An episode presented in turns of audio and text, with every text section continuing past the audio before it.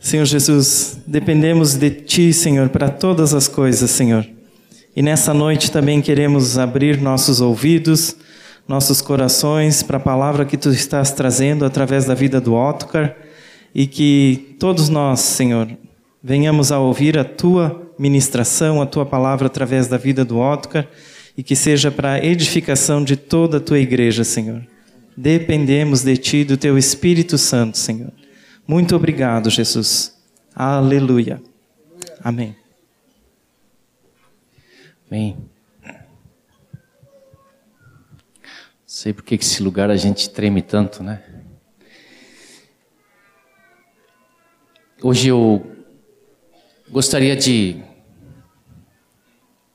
compartilhar com vocês o que temos compartilhado por muitas congregações aí ao redor e uma coisa que todos vocês conhecem, todos vocês já têm ouvido disso e é por isso que estão aqui. Temos ministrado nas congregações sobre os fundamentos da fé, sobre os princípios elementares da doutrina de Cristo, sobre a base daquilo que Jesus começou e estamos edificando. Então é certo que vocês vão ouvir muitas coisas repetidas. Mas eu gostaria de orar para que Deus falasse conosco. Porque às vezes nós achamos que as coisas que sabemos estão sabidas e as desprezamos na sua importância. Então eu queria orar com vocês para que Deus fale conosco. Senhor, quando olhamos para o teu ensino, sobre os fundamentos da vida cristã. Senhor, temos vivido assim, temos aprendido, mas nessa noite queremos, Senhor, que tu renoves em nós a clareza e revelação daquilo que tu colocaste como base sobre o qual podemos construir como a rocha que cantamos, porque a rocha és tu, Jesus. A rocha é, é o fundamento daquilo que ouvimos e praticamos. Senhor, não queremos apenas ouvir, mas queremos o novo, o teu novo, para que possamos edificar sobre a rocha. Abre nosso coração, abre nossa mente, Senhor, em nome de Jesus. Amém. Obrigado. Hebreus 6, o texto que vocês conhecem, versículo 1 a 3 diz assim: Por isso, pondo de parte os princípios elementares da doutrina de Cristo, deixemos-nos levar para o que é perfeito não lançando de novo a base do arrependimento de obras mortas e da fé em Deus e o ensino de batismos e da imposição de mãos, da ressurreição dos mortos e do juízo eterno. Isso faremos se Deus permitir. Hoje Deus está nos permitindo fazer isso. Vamos ver quais são os princípios elementares arrependimento de obras mortas. Vamos lá, catequese. Fé em Deus, ensino de batismos, imposição de mãos, ressurreição dos mortos e juízo eterno.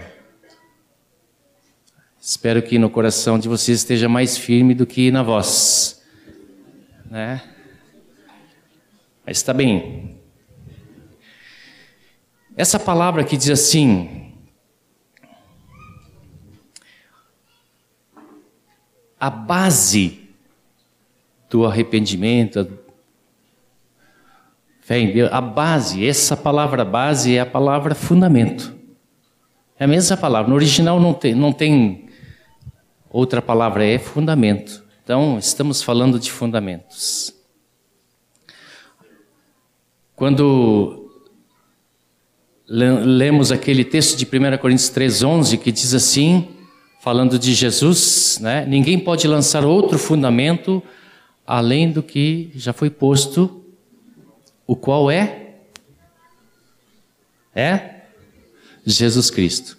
Fundamento ali é a mesma palavra. É porque tudo sempre converge para Jesus. Se tem alguma coisa na tua vida que não converge para Jesus, Deus quer falar contigo hoje. Seja em palavra, em ações, sempre é para Ele. Amém?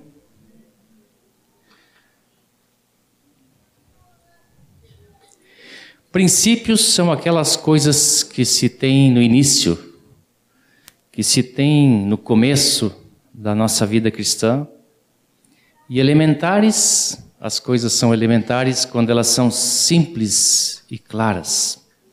E esses são elementos claros, são princípios claros. Mas eu quero falar hoje apenas do primeiro fundamento, que é arrependimento de obras mortas. Tá bem? Um dia, Paulo estava no Areópago diante de muitos sábios gregos e ele ousou dizer, está em Atos 17:30, que Deus quer que todos, em toda parte, se arrependam. E eles chamaram ele de tagarela, né? E eu quero dizer para vocês que sem arrependimento, nenhum dos outros fundamentos tem valor. Nenhum dos outros fundamentos funciona sem arrependimento. Então, vamos dar uma olhada aqui que é arrependimento, vocês já sabem, mas eu vou repetir. Arrependimento hoje, na nossa linguagem, às vezes é mal usada ou mal interpretada quando se lê a palavra, porque a verdade de Deus, quando fala de arrependimento, é uma mudança de atitude, é a conversão,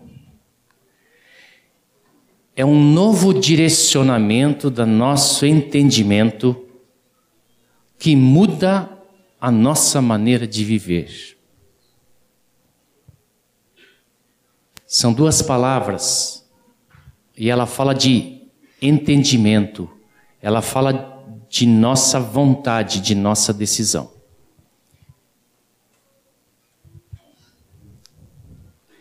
Eu gosto muito da parábola em Lucas 15, porque ela me faz ver a história do filho pródigo, da parábola que Jesus contou. Como eu não vou dá-la como sabida, eu vou lê-la, tá bem? Aí vocês recordam. Continuou Jesus, né? Certo homem tinha dois filhos. O mais moço deles disse ao pai: Pai, dá-me a parte dos bens que me cabe. E ele lhes repartiu os haveres. Passados não muitos dias, o filho mais moço, juntando tudo que era seu, partiu para uma terra distante e lá dissipou todos os seus bens, vivendo dissolutamente. Depois de ter consumido tudo, sobreveio àquele país uma grande fome e ele começou a passar necessidade.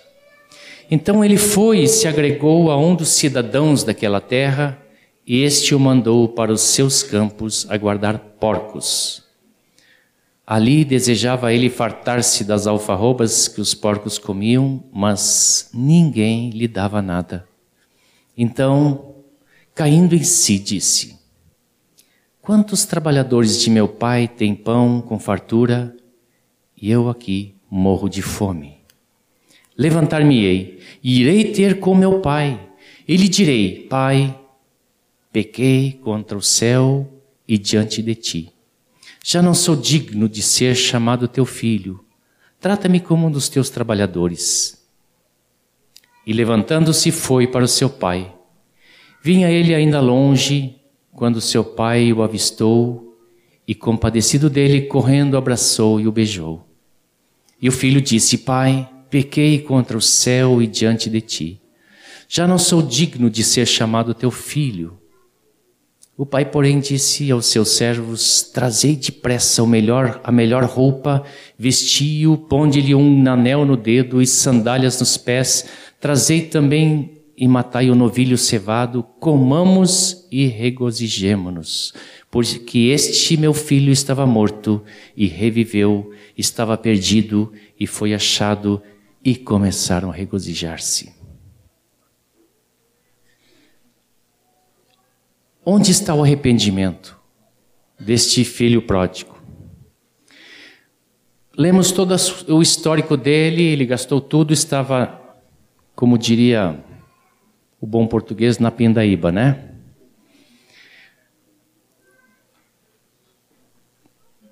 Então começa uma atitude de mudança. No versículo 17 diz assim: Então, caindo em si, Cair em si é arrependimento? É ou não é? Não é. Tem muitos que têm consciência da situação em que estão e continuam lá sentados, comendo alfarrobas de porcos. Mas ele não parou depois de ter tido essa revelação, né? E ele disse: Levantar-me-ei e irei ter com meu pai. A primeira condição deste jovem é que ele reconheceu a sua situação. Reconhecer a sua situação não é arrependimento.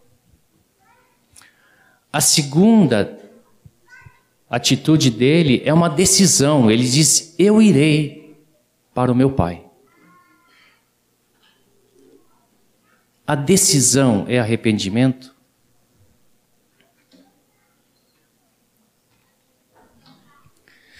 Eu vejo que muitas vezes, eu vejo assim, com quem eu falo sobre o Evangelho, eles dizem: Eu eu tô mal. Eu preciso mudar. Continuam ali sentado junto aos porcos. O arrependimento não basta ter reconhecimento da sua situação e nem parar na decisão, sabendo o que deve fazer. Mas no versículo 20 disse: E levantando-se, foi. Esta é a atitude prática, esta é a mudança na sua vida. Quando tudo aquilo que estava na sua mente, ele tendo clareza, mudou a sua vida. Porque foi, levantou e foi. Arrependimento é uma atitude prática. João Batista diz que queria ver fruto de arrependimento. Queria ver algo prático da decisão da sua mente. Por isso não é só uma mudança de mente, mas é uma mudança de atitude.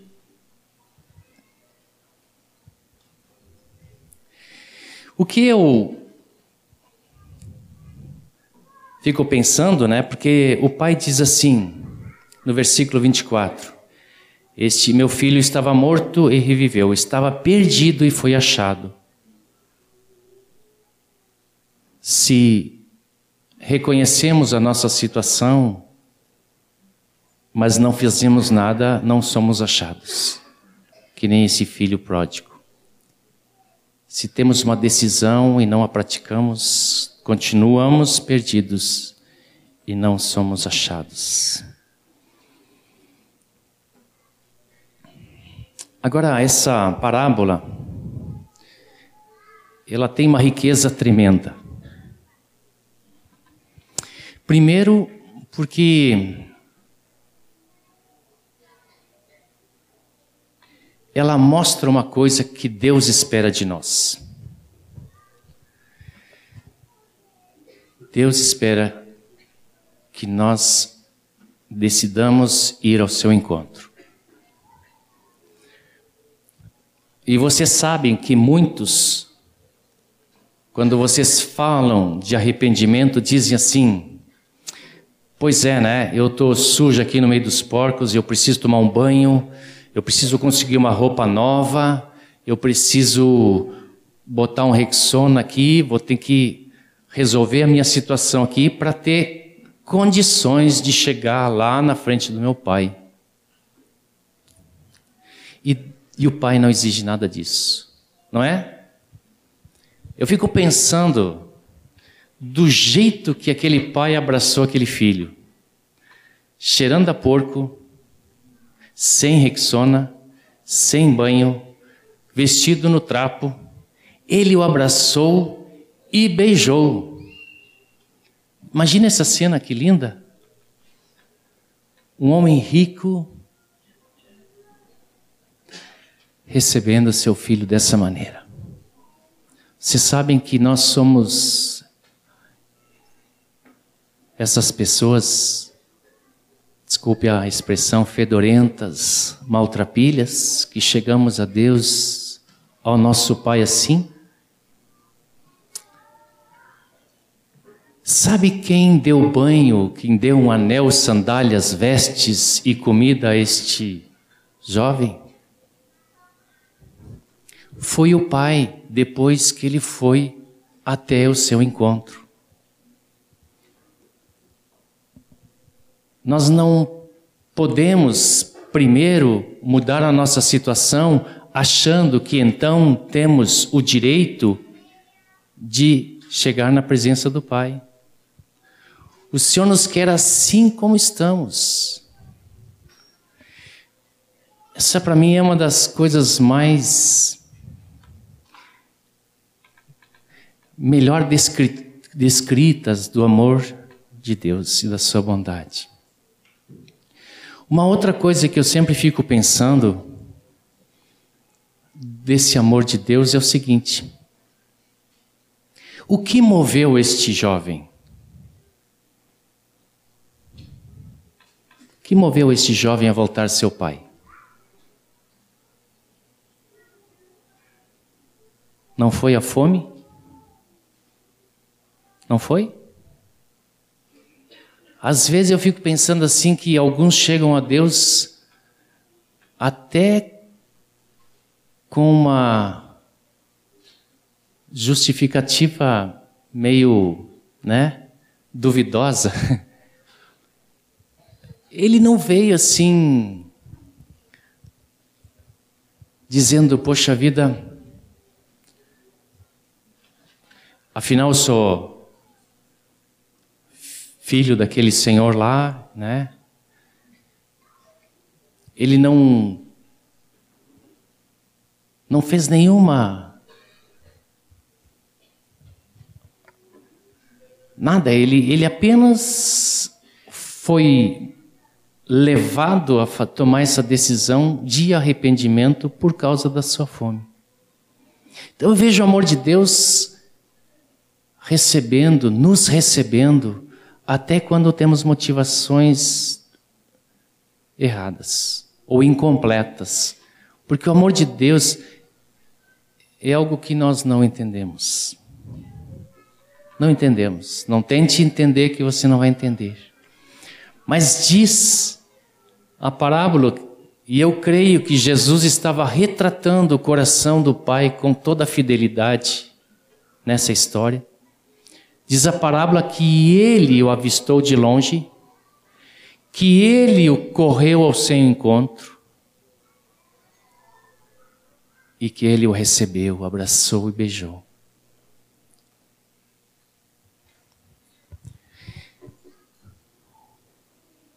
O que, por que, que eu estou sublinhando isso? É que muitas vezes nós confundimos as coisas um pouco em relação ao arrependimento. O Senhor sabe que nós não podemos mudar com as nossas forças a nossa situação.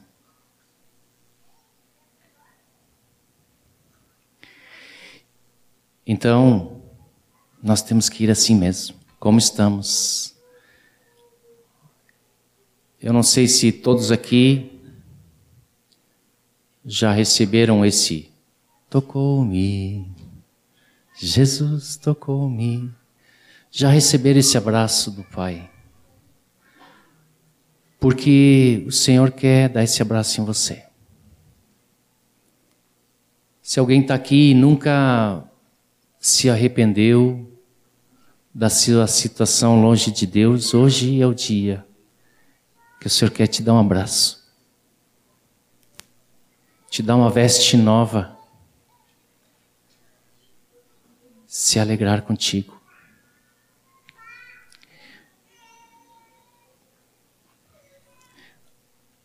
Muitas vezes, e vocês são testemunhas disso, que Deus nos chama e nós não ouvimos, mas quando nos coloca na necessidade, quando nos põe na prensa, ou seja, quando estamos com problemas, quando passamos fome, como esse jovem passou, quando ficamos doentes, quando perdemos emprego, quando acontece qualquer coisa, então nos lembramos do Pai. Talvez você esteja passando em alguma situação dessas. Eu quero te dizer que é a bondade do Pai. E Ele está esperando lá na porteira para que você caia em si, decida voltar e se levante e vá buscar o seu abraço.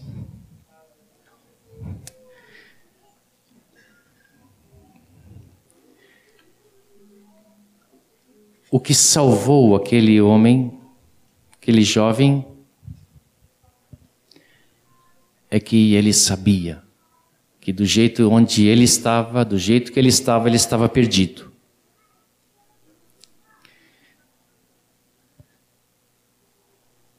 Longe do Pai estamos perdidos. Isso é claro.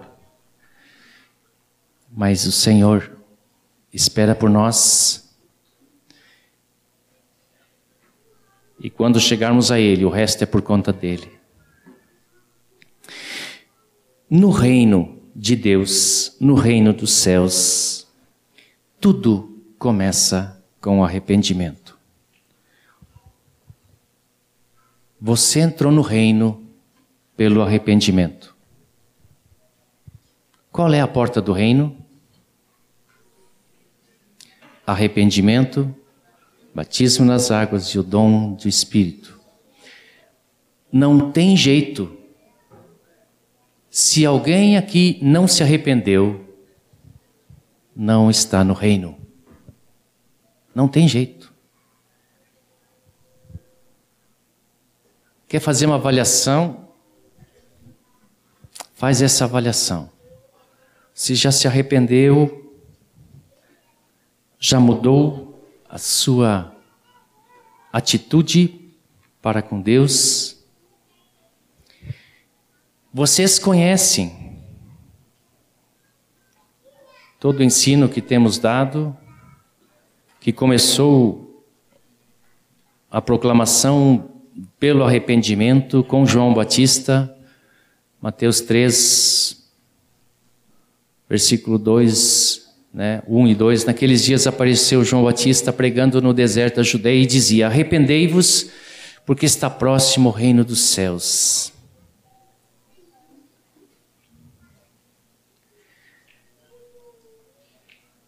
Logo mais adiante, quando então Jesus foi batizado e ele começou a pregar, capítulo 4, versículo 17, diz assim: Daí por diante passou Jesus a pregar e a dizer: Arrependei-vos, porque está próximo o reino dos céus.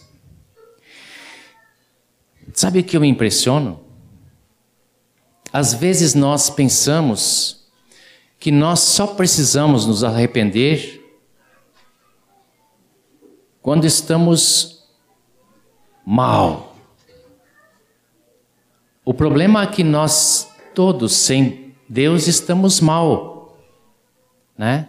Jesus, quando disse assim, os sãos não precisam de médico, ele não estava dizendo que aqueles fariseus estavam sãos, mas ele estava dizendo que eles estavam se considerando sãos, então ele não adiantava, né? Agora, os pecadores publicanos, publicanos com os quais ele comia, e com os quais ele falava do reino, eles estavam reconhecendo que estavam mal. O nosso problema é reconhecer que estamos mal. Eu me impressiono porque Mateus descreve a pregação de Jesus. E vocês sabem a consequência dessa pregação? Sem olhar na Bíblia agora, você sabe como continua o versículo 18? Sabe? Está o resultado da pregação de Jesus. Ele diz no versículo 17: Daí por diante passou Jesus a pregar e a dizer: Arrependei-vos, porque está próximo o reino dos céus. E ele, caminhando junto ao mar da Galileia, viu dois irmãos, Simão, chamado Pedro, e André, que lançavam as redes ao mar, porque eram pescadores. E disse-lhes: Vinde após mim, e eu vos farei pescadores de homens. E eles responderam, né? Deixaram imediatamente as redes e o seguiram. Deixaram tudo e mudaram os rumo de suas vidas, se converteram para outra direção e seguiram Jesus. E não para por ali, porque daí diz assim: passando adiante, viu outros dois irmãos, Tiago, filho de Zebedeu, e João, seu irmão, que estavam no barco em companhia de seu pai, consertando as redes, e chamou-os. Então eles, no mesmo instante, deixando o barco e seu pai, o seguiram. Hoje Jesus ainda está dizendo: arrependei-vos, porque o reino dos céus, o Rei dos céus, desceu dos céus e está próximo, está pertinho. Ele está acessível. A porta para o reino está diante de ti muda a tua vida, muda a direção da tua vida, não mais fazendo a tua vontade, mas seguindo Jesus, como fizeram esses quatro discípulos, que inclusive deixaram seu pai. Porque quem não deixa pai, mãe, não pode ser meu discípulo. E eles entenderam claramente que Deus, Jesus estava chamando eles. E vocês sabem que os apóstolos na igreja de Atos pregavam a mesma coisa, não preciso repetir, né? Está lá em Atos 2,38 e Pedro pregou e arrependei-vos, cada um de vós seja batizado e vai falando de arrependimento.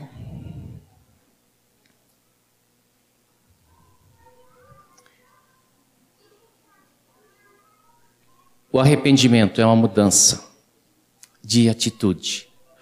Da atitude da nossa independência para com Deus, para uma dependência em Deus.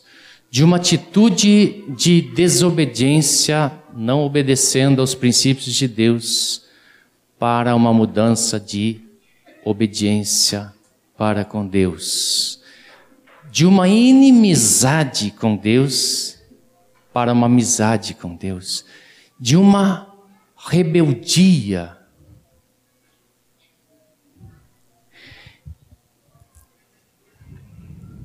Sabe que às vezes essa rebeldia, rebeldia é tão velada, né? Um, já teve vezes assim que eu abro, mostro para a pessoa assim, ó, Deus quer isso, isso, isso. E a pessoa diz assim, ah, mas eu não penso que Deus seja assim. Eu acho que Ele é tão amoroso, Ele, Ele aceita isso, uma rebeldia velada assim, né? Porque se o rei deste reino que nós queremos viver disse isto, então este é o princípio que temos que obedecer. Não temos opção no reino. Ou fazemos a vontade do rei, ou não. Jesus está próximo. Depois Jesus vai explicando com mais clareza, né? Se alguém quer vir após mim, se alguém quer entrar por essa porta, é preciso que se negue a si mesmo, tome a sua cruz e siga-me. Esse é o arrependimento. Você já passou por esse arrependimento? Já está no reino?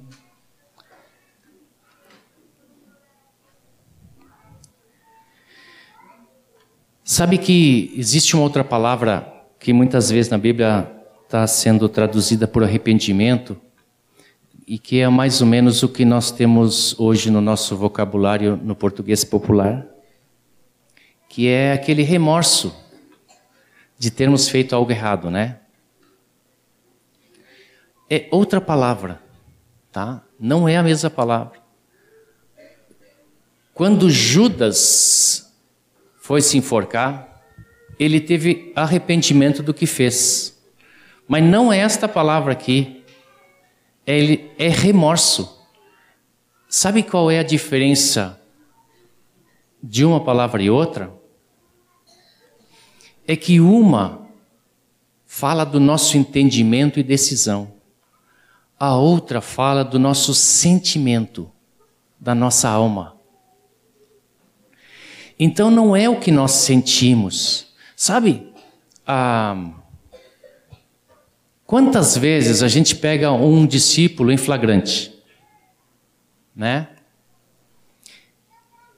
Aí o discípulo se arrepende, né? Porque ele afinal não tem escapatória, né? Mas o problema é que ele tem um sentimento de vergonha de ter sido pego, de, né? Se ele não fosse pego, ele não teria essa vergonha. Não é assim? Esse sentimento é assim. Nós fazemos alguma coisa errada conscientemente e depois colhemos os frutos que nós não gostamos. Então chegamos à conclusão: era melhor não ter feito, né? Aí ficamos com remorso daquilo que fazemos. Mas se tivesse dado certo, nós continuamos fazendo. Vocês entendem a diferença? Deus não quer remorsos. Deus quer arrependimento. Quando somos chamados ao arrependimento, nós realmente temos que ter uma decisão. Eu não quero mais viver assim.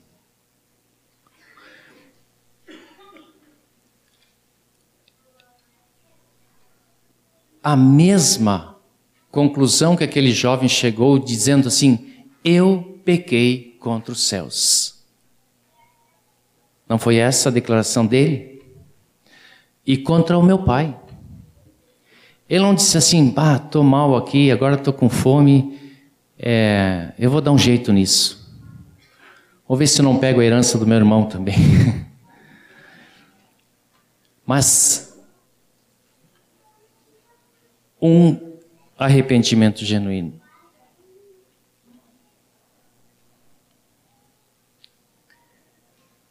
Eu eu vejo que muitas vezes nós nós nós inclusive nós nós todos aqui temos um pouco de mais a preocupação de aparência. Não é? é? Eu brinco muito com meus discípulos, alguns estão aí, mas eles sabem, né? Eu sempre digo assim, quando eles vêm confessar um pecado, alguma coisa, e eu digo assim: se eu tivesse junto, tu farias, né? Eles, lógico que eu não faria. Tá, mas então só porque eu vejo tu fazer uma coisa, tu mantém a tua aparência e não faz. Onde está? E o Espírito Santo que está em você? Não é por ele que você deixa de fazer ou faz as coisas? Não é pelo seu mover que tu anda? Jesus foi veementemente, veementemente, é, veementemente, é, poxa vida, dois mentes mentiu. Assim, contra as aparências dos hipócritas. Eles, quando oravam, eles diziam assim, mas não, não fica na, na quina da quadra. Eles ficavam bem na quina da quadra, né? Assim. Porque daí era, eram vistos desse lado da rua e desse lado da rua. Então na quina era mais gente que via eles, então eles oravam ali, né? Aí eles eram vistos por mais gente. Aí tocava uma trombetinha ainda, né? Porque daí aqueles que estivessem olhando para outro lado ainda olhavam para eles o que estava acontecendo, né? Ah, Jesus trouxe assim o ensino claro que nós não devêssemos ser assim. No Sermão do Monte ele diz claramente, e até quando jejua, né? Tá com aquela cara fechada assim, o que que aconteceu? Não, estou jejuando, né? Não, lava teu rosto, bota um batom, como é que é? Faz um Fica uma cara bonita aí, né? E te alegra. Sabe que parece que a gente faz uma cara contestada assim, pai, pois é, tô, tô pagando um preço para seguir Jesus, né? Tudo, tudo voltado para si, né? E Jesus, não, não faz isso. Sabe,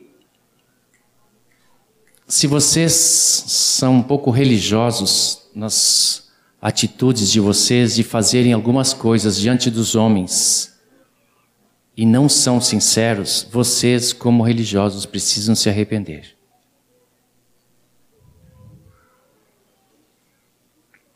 A nossa motivação tem que ser o amor do Senhor. Amém, queridos? Amém.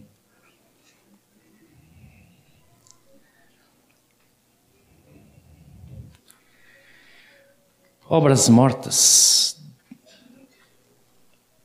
O arrependimento ele começa na entrada do reino, porque a porta do reino começa com arrependimento.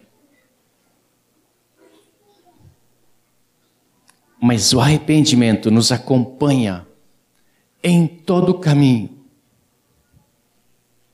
Quando falamos lá, os que vão na libertação ainda vão ouvir falar isso, né? Mas os que já foram, quais são os quatro pilares da restauração? Quais são? Arrependimento. Tudo no reino começa com arrependimento. Desde a entrada no reino até o andar do nosso dia a dia. Obras mortas. Por que obras mortas? Arrependimento de obras mortas.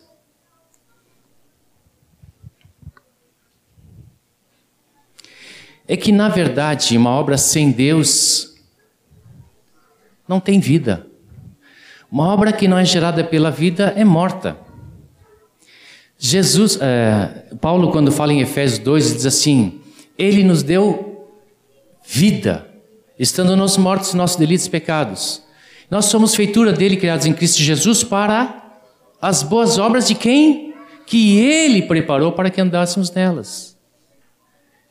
Então, sabe que quem manda quando nós decidimos fazer algo para Deus? Quem manda? Não sou eu, porque eu que decidi fazer algo por Deus. Se eu chegar aqui e dizer assim, eu decido cantar um cântico para Deus agora, e eu vou cantar um cântico para Deus, pode ser que vocês podem dizer, mas para, Otcar, tu está sendo radical aí, né? Mas Deus quer que nós andemos nas obras que Ele preparou para que andássemos nelas. Então, nesse reino, não sou eu que decido o que agrada a Deus. É Ele que me diz o que agrada a Ele. Então eu decido obedecer. Eu decido fazer o que lhe agrada. Bom, o que lhe agrada? é que você seja sacrifício vivo. Ah, mas isso é ruim. É ruim para mim, mas agrada a Deus. Não é? Eu acho que o Nilson não iria para a Noruega porque estava louco de vontade para conhecer a Noruega, né? Eu acho que ele realmente foi porque queria agradar o Senhor e o Senhor o chamou e ele foi, porque Deus se agradou disso.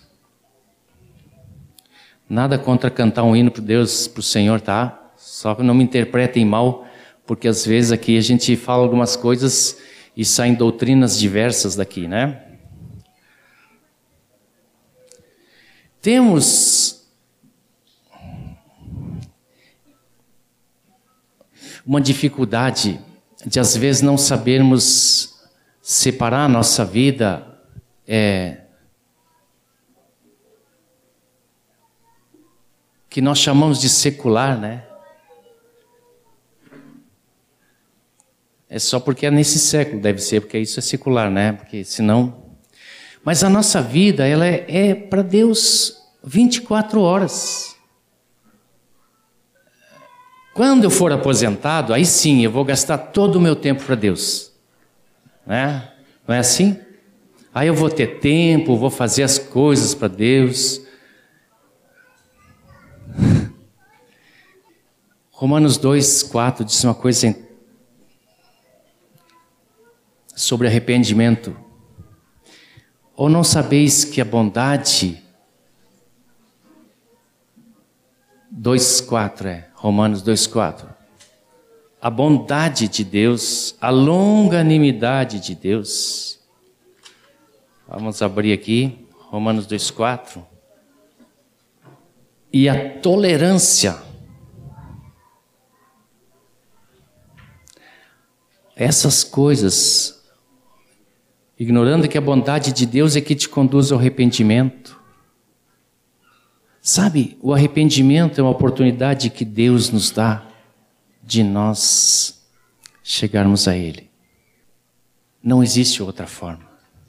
Não de obras para que ninguém se glorie. Uh -uh. É pelo arrependimento. Quando reconhecemos, como cantamos, eu nada sou, né? Sem ti, eu nada posso sentir. Quando nós reconhecemos isso, então é que Deus pode fazer alguma coisa conosco. Sabe que, como o arrependimento é resultado da bondade de Deus, então nós não somos os agentes provocadores do arrependimento, é Deus. Nós não podemos dizer assim, eu vou fazer isso, depois um dia eu vou me arrepender. Eu tinha um surfista um dia que estava no nosso grupo caseiro e era dezembro, acho. E era um contato entre vários que estavam ali. Esqueci o nome dele. Sim, ninguém fica sabendo. E, é, e aí nós colocamos ele diante da realidade do reino e perguntamos: Tu quer te arrepender para seguir o Senhor? Ele reclinou naquele sofá assim e disse: Eu quero, mas em março.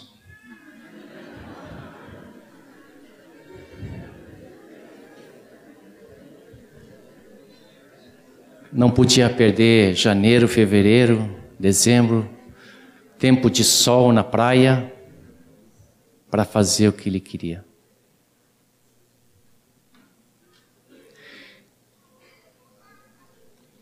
Teve uma outra situação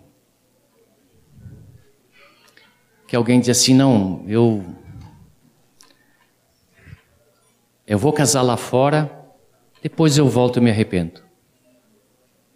Vocês veem a dureza do coração? Como a gente tem uma tendência de governar e não deixar o Senhor governar. Diz que Esaú, em Hebreus 12, 17, acho interessante esse texto, porque ele nos assusta um pouco. Diz sobre Esaú: Pois sabeis também que posteriormente, querendo herdar a bênção, foi rejeitado, pois não achou lugar de arrependimento, embora com lágrimas o tivesse buscado. O arrependimento não somos nós que decidimos, não somos nós que provocamos, é a bondade de Deus que nos chama ao arrependimento, ainda que ele seja longânimo, paciencioso, mas é Ele, é Ele.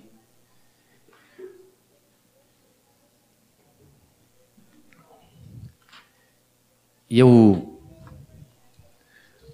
queria parar, fazer uma, uma pausinha, já estou terminando, mas eu queria já que hoje não tivemos salinha, né? Eu falei para o Moacir, ó oh, eu vou falar sobre arrependimento. É uma palavra daqueles que estão fora do reino ainda. E muitos entre nós nos visitam e não conhecem e querem conhecer, talvez estejam necessitados. Mas eu queria, essa hora, abrir o espaço para que, se houver alguém aqui que quer o abraço do Pai, assim como Ele está, mudando de vida, se convertendo para uma nova realidade no reino de Deus, essa é a hora. Pode vir aqui à frente, porque nós queremos abraçar essa pessoa representando o Senhor. Tem alguém que está aqui pela primeira vez, que nunca sentiu o amor de Deus, talvez nunca pensou que precisasse de Deus? Eu quero dizer que todos nós precisamos de Deus. Não há um justo sequer, nenhum. Todos dependemos dele. Está com vergonha? É assim mesmo. Pode vir com vergonha mesmo.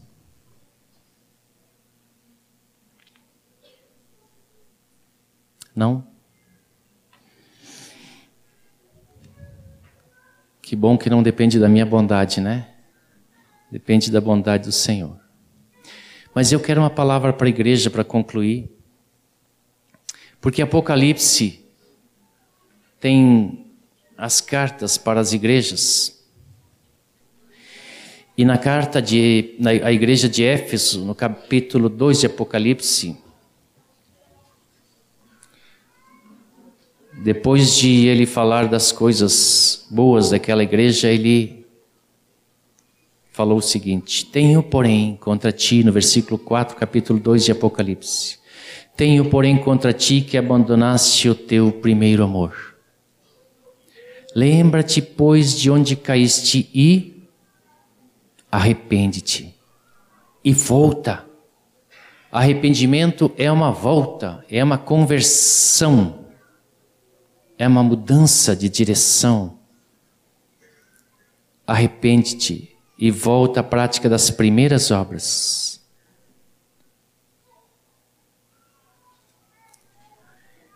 Se não venho a ti, te moverei do seu lugar e do teu candeeiro, caso não te arrependas. Viu como o arrependimento faz parte do caminho da nossa vida no reino? Porque essas cartas foram escritas à igreja.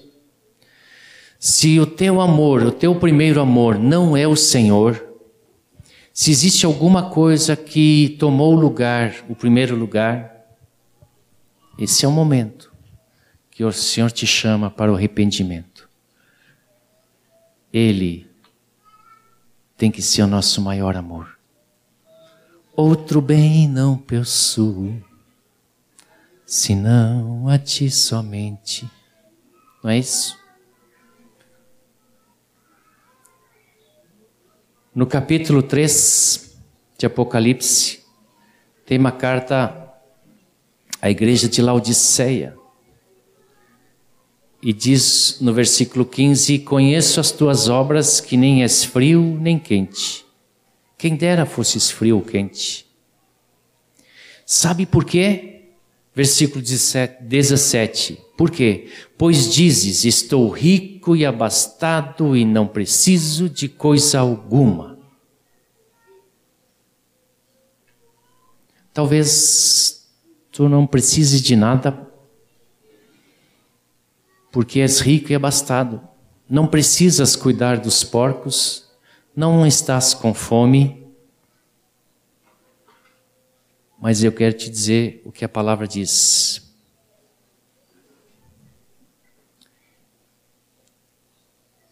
Nem sabes que tu és infeliz, miserável, pobre, cego e nu. Porque Deus não está olhando para o teu material, Deus está olhando o teu coração. Esse está precisando da riqueza do reino, da riqueza que está nele.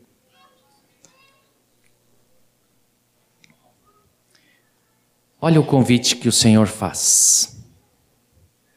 Versículo 19 do capítulo 13.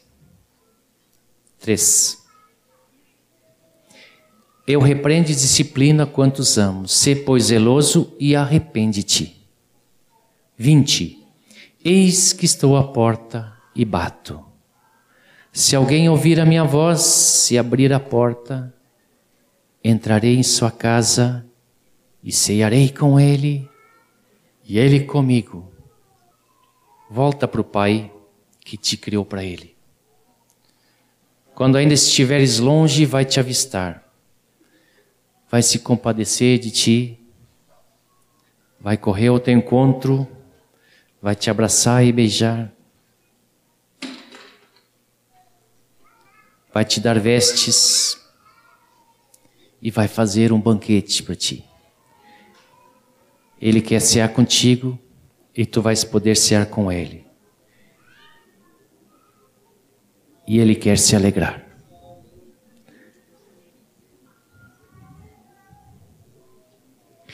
Queridos, não tem jeito, não tem outro jeito a não ser pelo arrependimento.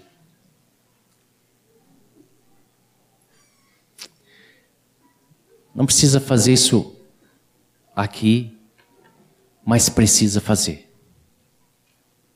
Se o teu caminho está se afastando do Senhor, é preciso que tu voltes. É preciso que tu mudes de direção e volta até o lugar onde tu te desviaste do caminho perfeito, para que tu possas andar com Ele. Eis que estou à porta e bato. E Ele sabe em que porta está batendo e você sabe em que porta Ele está batendo. Não deixa Ele. Não deixa Ele. Não deixe de desfrutar da comunhão do Senhor, porque Ele quer ser contigo. Ele quer se alegrar contigo.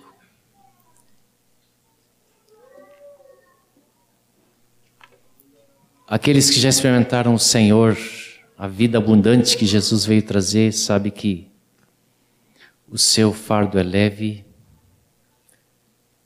e suave.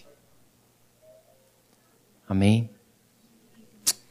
Senhor, nós te agradecemos.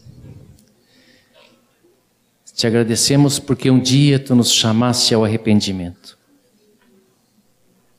E quando fomos ao teu encontro, tu nos recebeste como éramos, para então nos transformar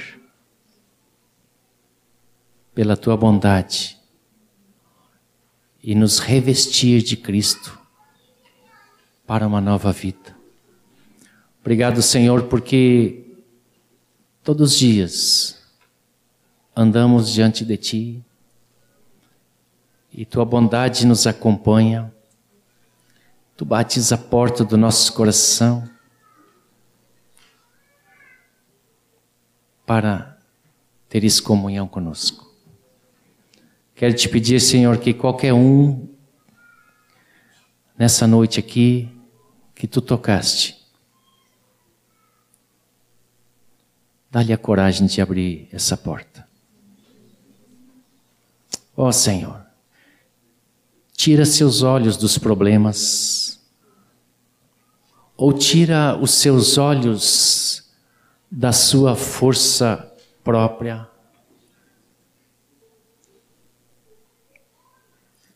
e faz-nos ver a alegria que existe na comunhão contigo, na tua casa, junto do Pai. Obrigado por tua palavra, obrigado por tão firme fundamento que temos da nossa vida cristã, da nossa vida em Cristo que é o arrependimento.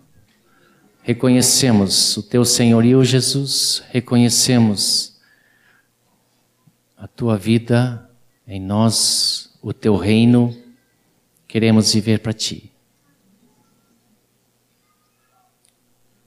Faz nosso coração guardar firmemente essas verdades.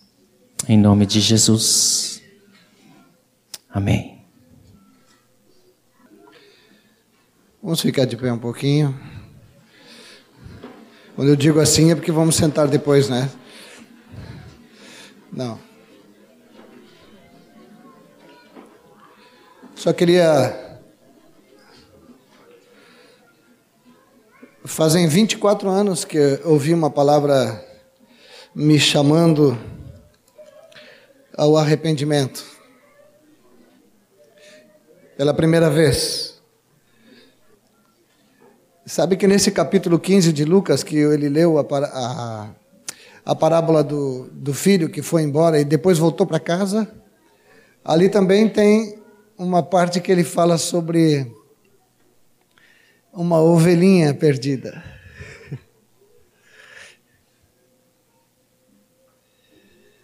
Eu não tenho certeza se tem alguém aqui que deveria tomar uma decisão hoje pelo Senhor Jesus. Mas se tem, não vai sair daqui sem que uma testemunha viva do Senhor, como eu, que há 24 anos atrás fui conquistado por Ele. Te diga isso antes de abençoá-los e despedi-los.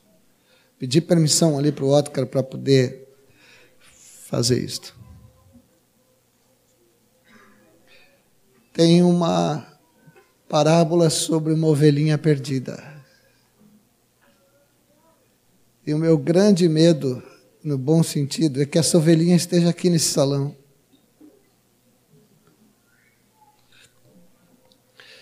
E, e se está aqui faz muito tempo que o Senhor está te procurando. Já andou pelas montanhas, pelos penhascos, pelos vales, e está te procurando, está te procurando, está te procurando. Deixou 99 sendo cuidadas e saiu atrás de uma ovelhinha. Eu não conheço a história de alguém que possa estar aqui hoje e que precisa tomar essa decisão. Mas eu quero te dizer: Jesus está te procurando há horas. E Ele está te procurando pelo simples fato de que tu está fazendo falta no rebanho dele. Não é para fazer parte de uma igreja assim, mas para voltar para o rebanho do Senhor. Ele tem um rebanho e tu está fazendo falta. É por isso que está te procurando há tanto tempo. Há tanto tempo. Eu compreendi isso. E eu sabia que era uma ovelha perdida. E fui achado. Aleluia. O Senhor te achou nessa noite, estendeu a mão para ti Eu quero te pedir que tu venha aqui. Se alguém está contigo, te acompanhe até aqui. Mas nós vamos orar em nome de Jesus. Tu está fazendo falta no rebanho do Senhor. Isso. Pode chorar à vontade, mas achou o teu Senhor.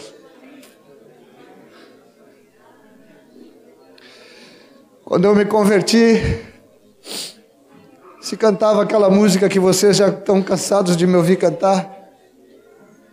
Mas eu vou cantar de novo. eu preciso de Jesus. Tu precisas de Jesus. Pecador vem para a luz que resplandeceu na cruz Tu precisas de Jesus. Como é bom, né? Uma ovelhinha achada. Choram aqui de alegria. Fazia muito tempo que o Senhor estava procurando por ti. Mas Ele te achou hoje. É possível que ainda tenha alguma ovelhinha por aí? não pode faltar no rebanho do Senhor. Aleluia! Estendam as mãos. Vamos orar por eles. Venham aqui, vamos orar com eles. é, ainda tem, viu? Vamos deixar. Hoje o Senhor vai poder descansar. Ele vai parar de subir, descer penhasco atrás de ti, meu amado. Vem para o rebanho do Senhor.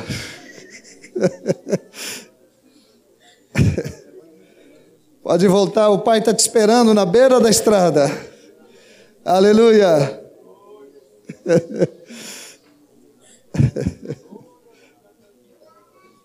Só quero uma palavra de vocês aqui, olhem para mim aqui. Os que estão chorando, os que estão. Olhem para mim aqui, amada. Tu entrega a tua vida para Jesus hoje? Para sempre? Tu também, amado? Veio entregar? Veio, né, queridão? Aleluia. Tem uns que eu já digo por eles, tá? Aleluia. Tu também, meu amado? Vieste entregar a tua vida para Jesus? Que bom. Que descanso para ele, né? Faz anos que ele procurava por ti. E por essa turminha aqui também, né? Aleluia. Estendam as mãos. Glória a teu nome, Jesus. Glória a teu nome, Jesus. Nós damos glória a ti. Que grande amor, que grande compaixão, como temos que aprender contigo ainda sobre a compaixão que tu tens. Nós oramos por estes queridos que vieram à frente, chorando, felizes, porque foram achados por ti, Senhor.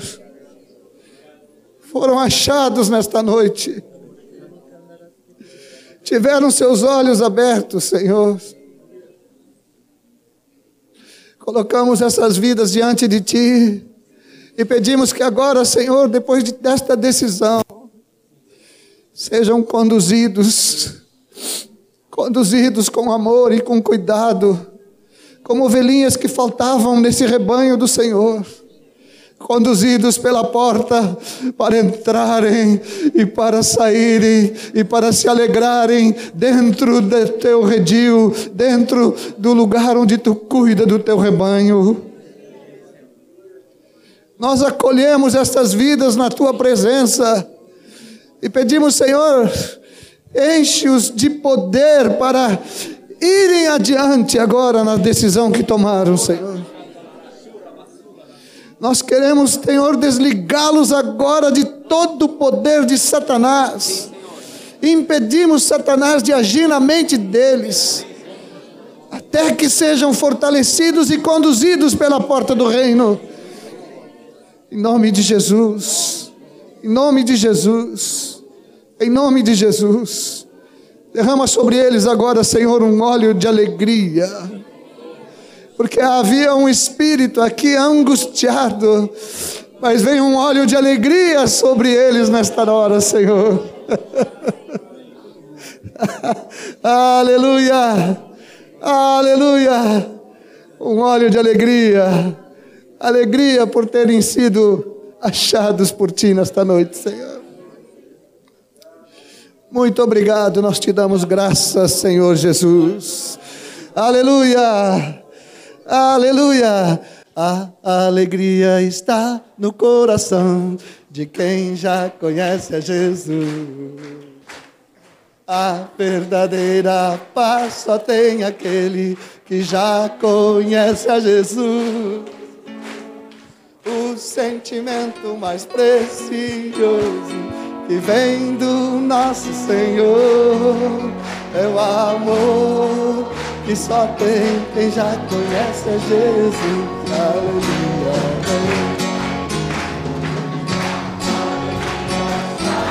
Coração de quem já conhece Jesus.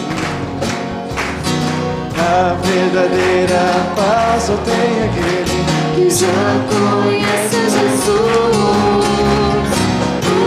O sentimento mais precioso que veio do nosso Senhor. já conhece Jesus. Aleluia! Deus abençoe a todos nessa semana, amado.